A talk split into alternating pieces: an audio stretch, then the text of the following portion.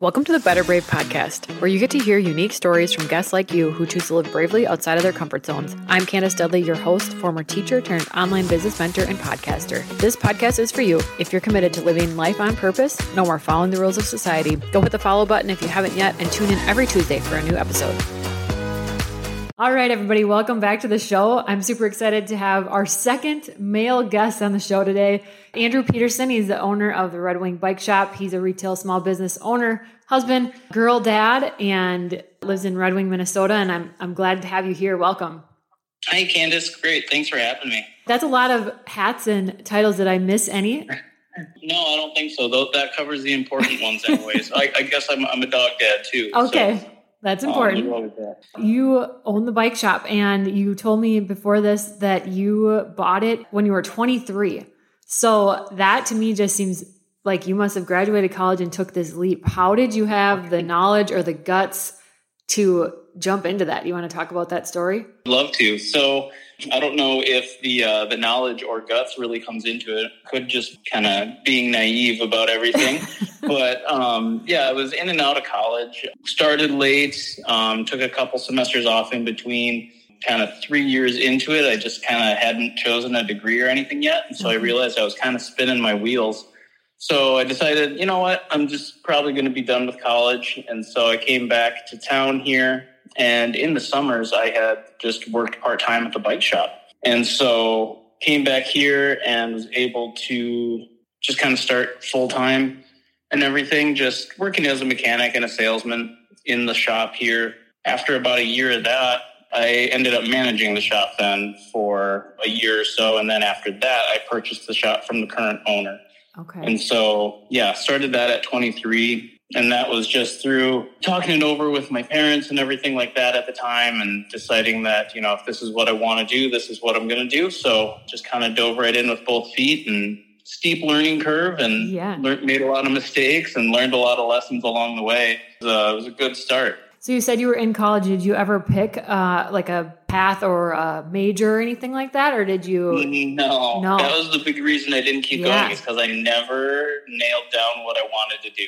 Entrepreneurship, business ownership, anything along those lines was not even close to being on my radar. Okay. I was more in the creative artistic side of things, if anything. Okay. And that just kind of never panned out. So yeah, I think that's an interesting point to make because I think as a society, we have it set up still that we need to go to college and we need to pick something and we need to stick with it. And I know I feel that as I went to college to be a teacher and I knew that was it. That was the only thing I wanted to be. But then as I got into teaching and I was 10 plus years in, I started to think, I don't know. But it was really hard to just turn away and kick those norms that society has put on us that we have to stick with those kinds of things. So I love that part of your story already. Yeah, absolutely. Thank you.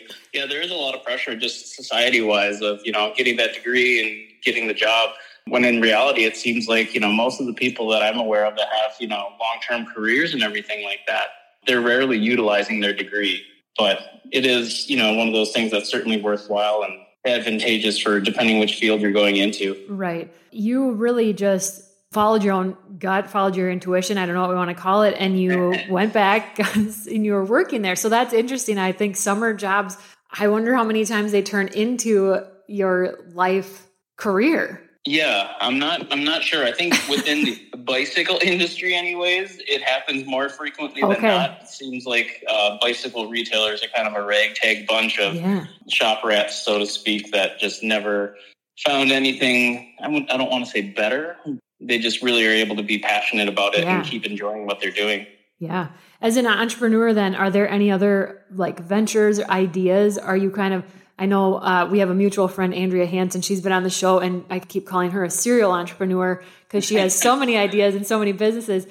Do you fit that mold, or are you more of like a one? I do. I can't say I've been as adventurous as Andrea in actually jumping into those multiple ones, but it's one of those things where I always kind of seem like I have something on the back burner or planned anyways, and I've got a whole list of different ideas and you know, entrepreneurial avenues to kind of continue to look into all the time. So always in process. Yeah, I was just going to say, is there a process that you use to decide, you know, which ideas to jump into, or is there any thought process that goes into that?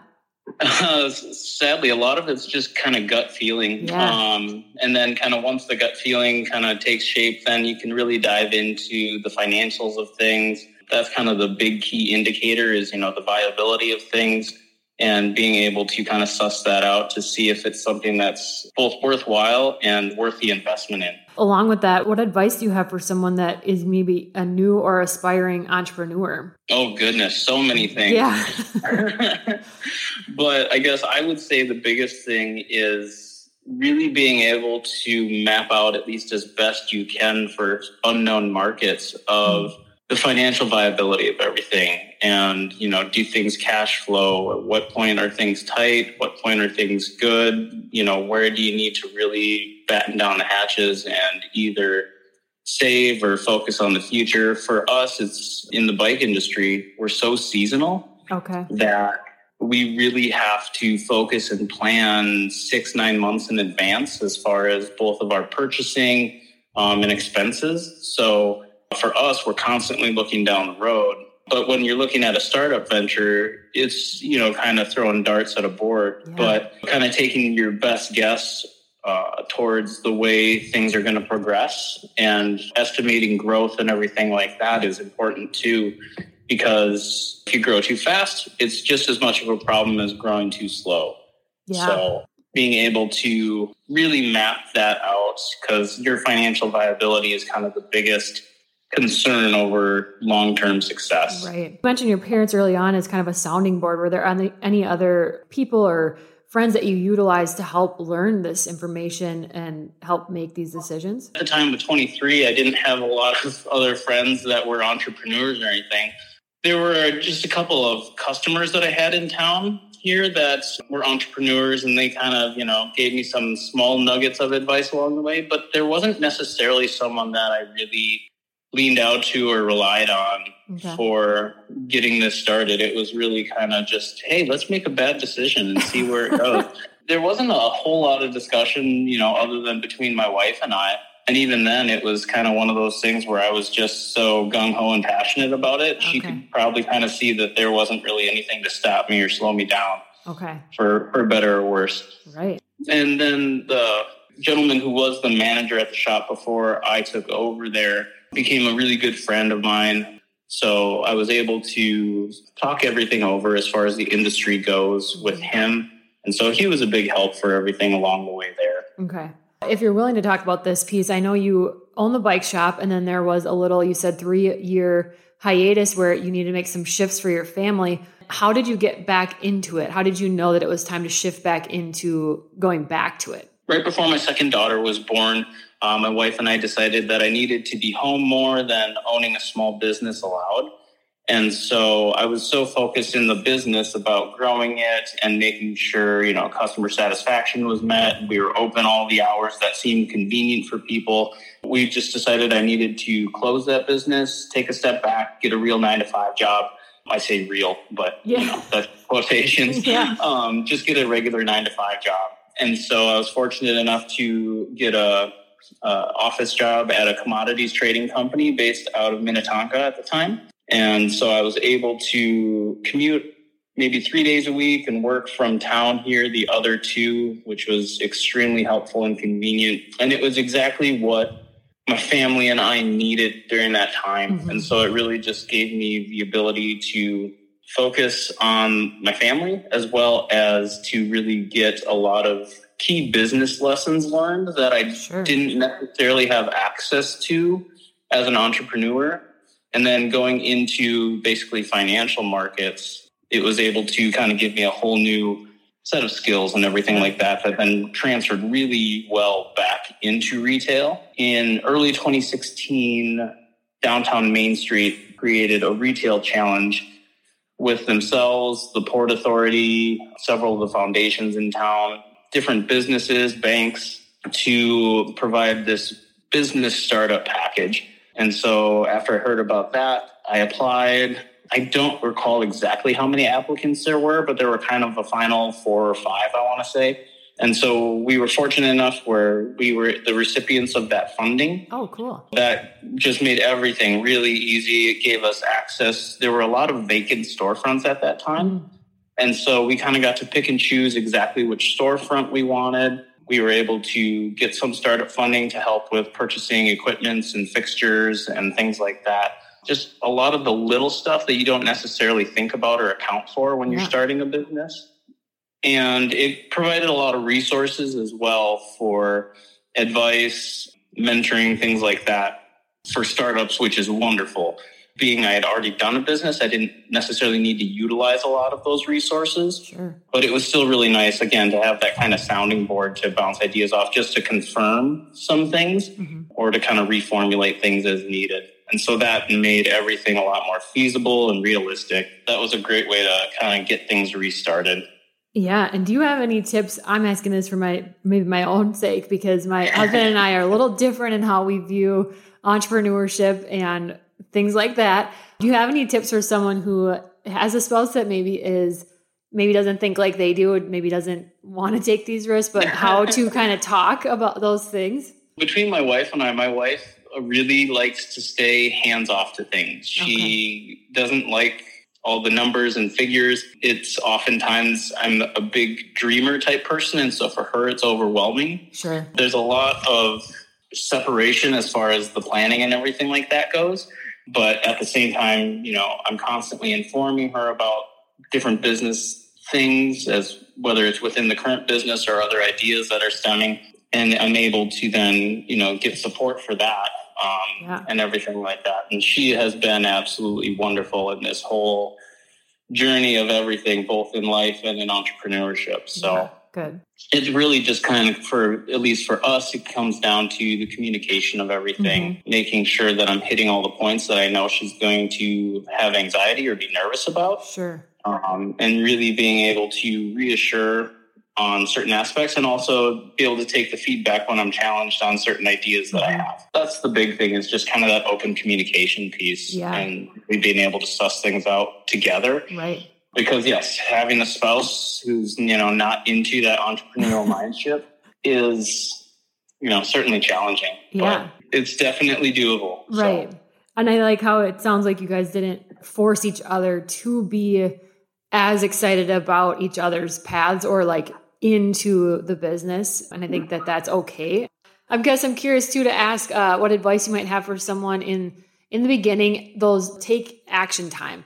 What are those steps? What is your advice for that piece of when it is time to take action? When you decide that it's time to take action, just really commit to it. Go, you know, all in as much as you can, and just really make sure that you're focusing on the right things. I think that's one of the key aspects, is because there are so many different hats and different facets that you have to focus on, being able to really focus in on the things that are really important. And so for us in entrepreneurship, the biggest thing that we actually focus on is hospitality, because the product knowledge is one of those things that can kind of be learned or taught by anybody.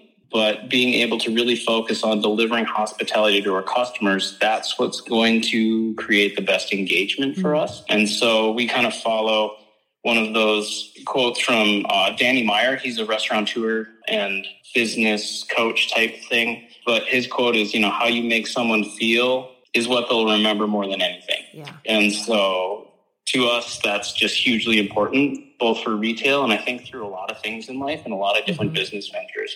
But yeah, just having a plan, having checklists. I'm a huge fan of checklists and spreadsheets, whether it's daily tasks, monthly lists, annual lists, you know, having different alarms for different deadlines and timelines, and just having a really solid plan, being able to execute the plan, but then also having the flexibility to adjust everything because things are constantly changing. And so I guess those would be the kind of the big things of, you know, really jumping feet first into everything. And you mentioned that you have constantly a list of new ideas. Is there anything in the near future that you have going on, if you can share or not? Yes, most likely anyways, but I guess it's probably a little too early to try and share that. Totally understand that.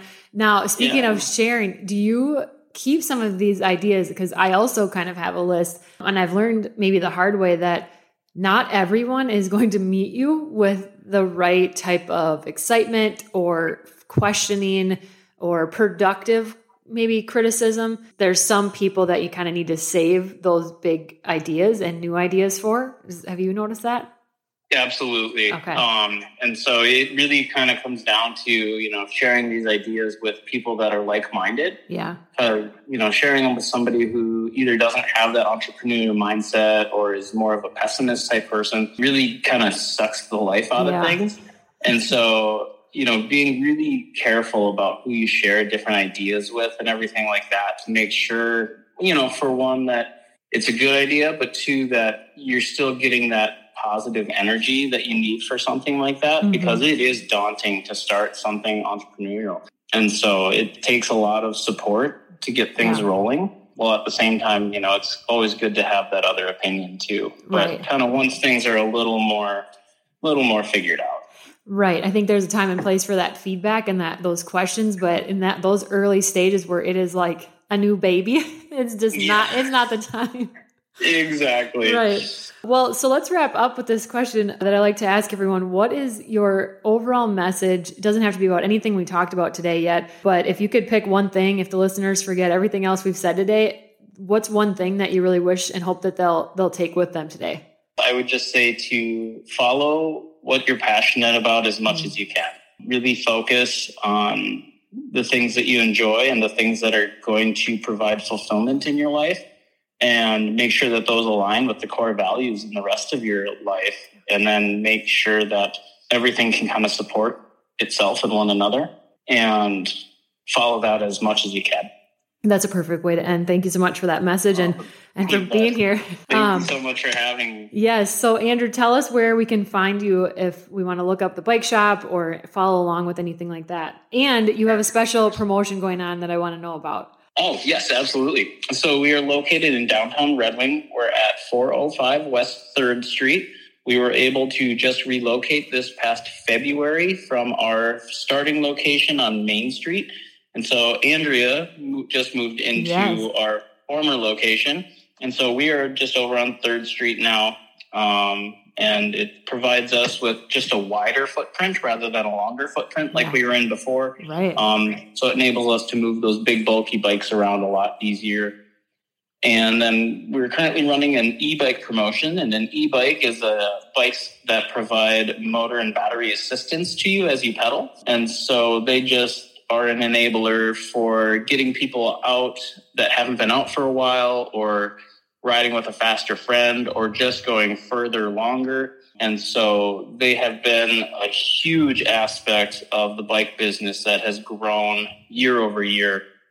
And we're expecting to see that continue. But right now we're running a promotion for if you take a test ride, you get a scratch-off ticket. You can win anything from a water bottle to $500 off an e-bike purchase to a couple free e-bikes throughout the country. So it's a nationwide promotion through Trek retailers, and we're able to participate in that. So, oh, that's awesome. So do you have a website too? We do. It's redwingbikes.com. And then we also have Facebook and Instagram pages. Okay, perfect. I will link those in the show notes for the listeners. And again, thanks so much for being here, Andrew. Thank you so much for having me, Candace. All right. And to the listeners, you have a better brave day. Hey, thanks for being here. I love being able to highlight entrepreneurial journeys because no two are the same. To grab my free sales page planner or to book a discovery call with me, head to the show notes. Finally, please leave a quick review so I can continue this work. See you next week.